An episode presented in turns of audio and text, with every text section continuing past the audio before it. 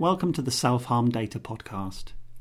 I'm Andre Tomlin from the Mental Elf, and I'll be taking this event beyond the room in this audio podcast and on Twitter as we discuss how we can use data to inform suicide and self harm prevention.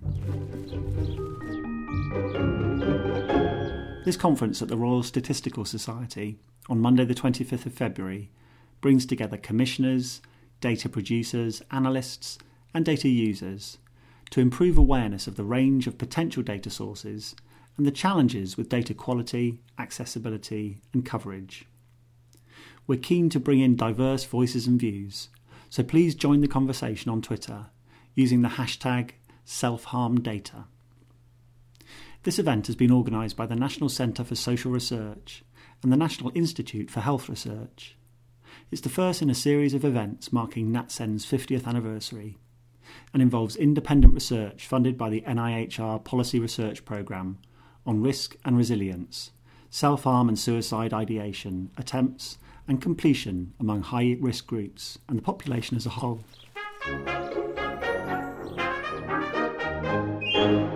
The meeting runs from 10am to 4.30pm and features sessions on context and aims, with talks from Lewis Appleby and Liz Scowcroft, general population and cohort studies, with talks from Tamsin Ford, Catherine Sadler, Becky Mars, and Sally McManus, who will be presenting her new NatCen report on self harm trends and risk factors.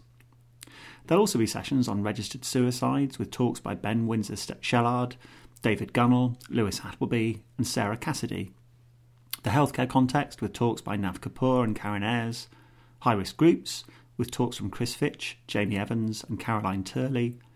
And data hubs and platforms with talks from Anne John, Dan Collinson, Helen Garnham, and Cam Lugton. The event will be chaired by Louise Arseneault. What do we need to do to ensure the right data are available, analysed, and communicated to address the major questions in suicide and self harm reduction policy and practice?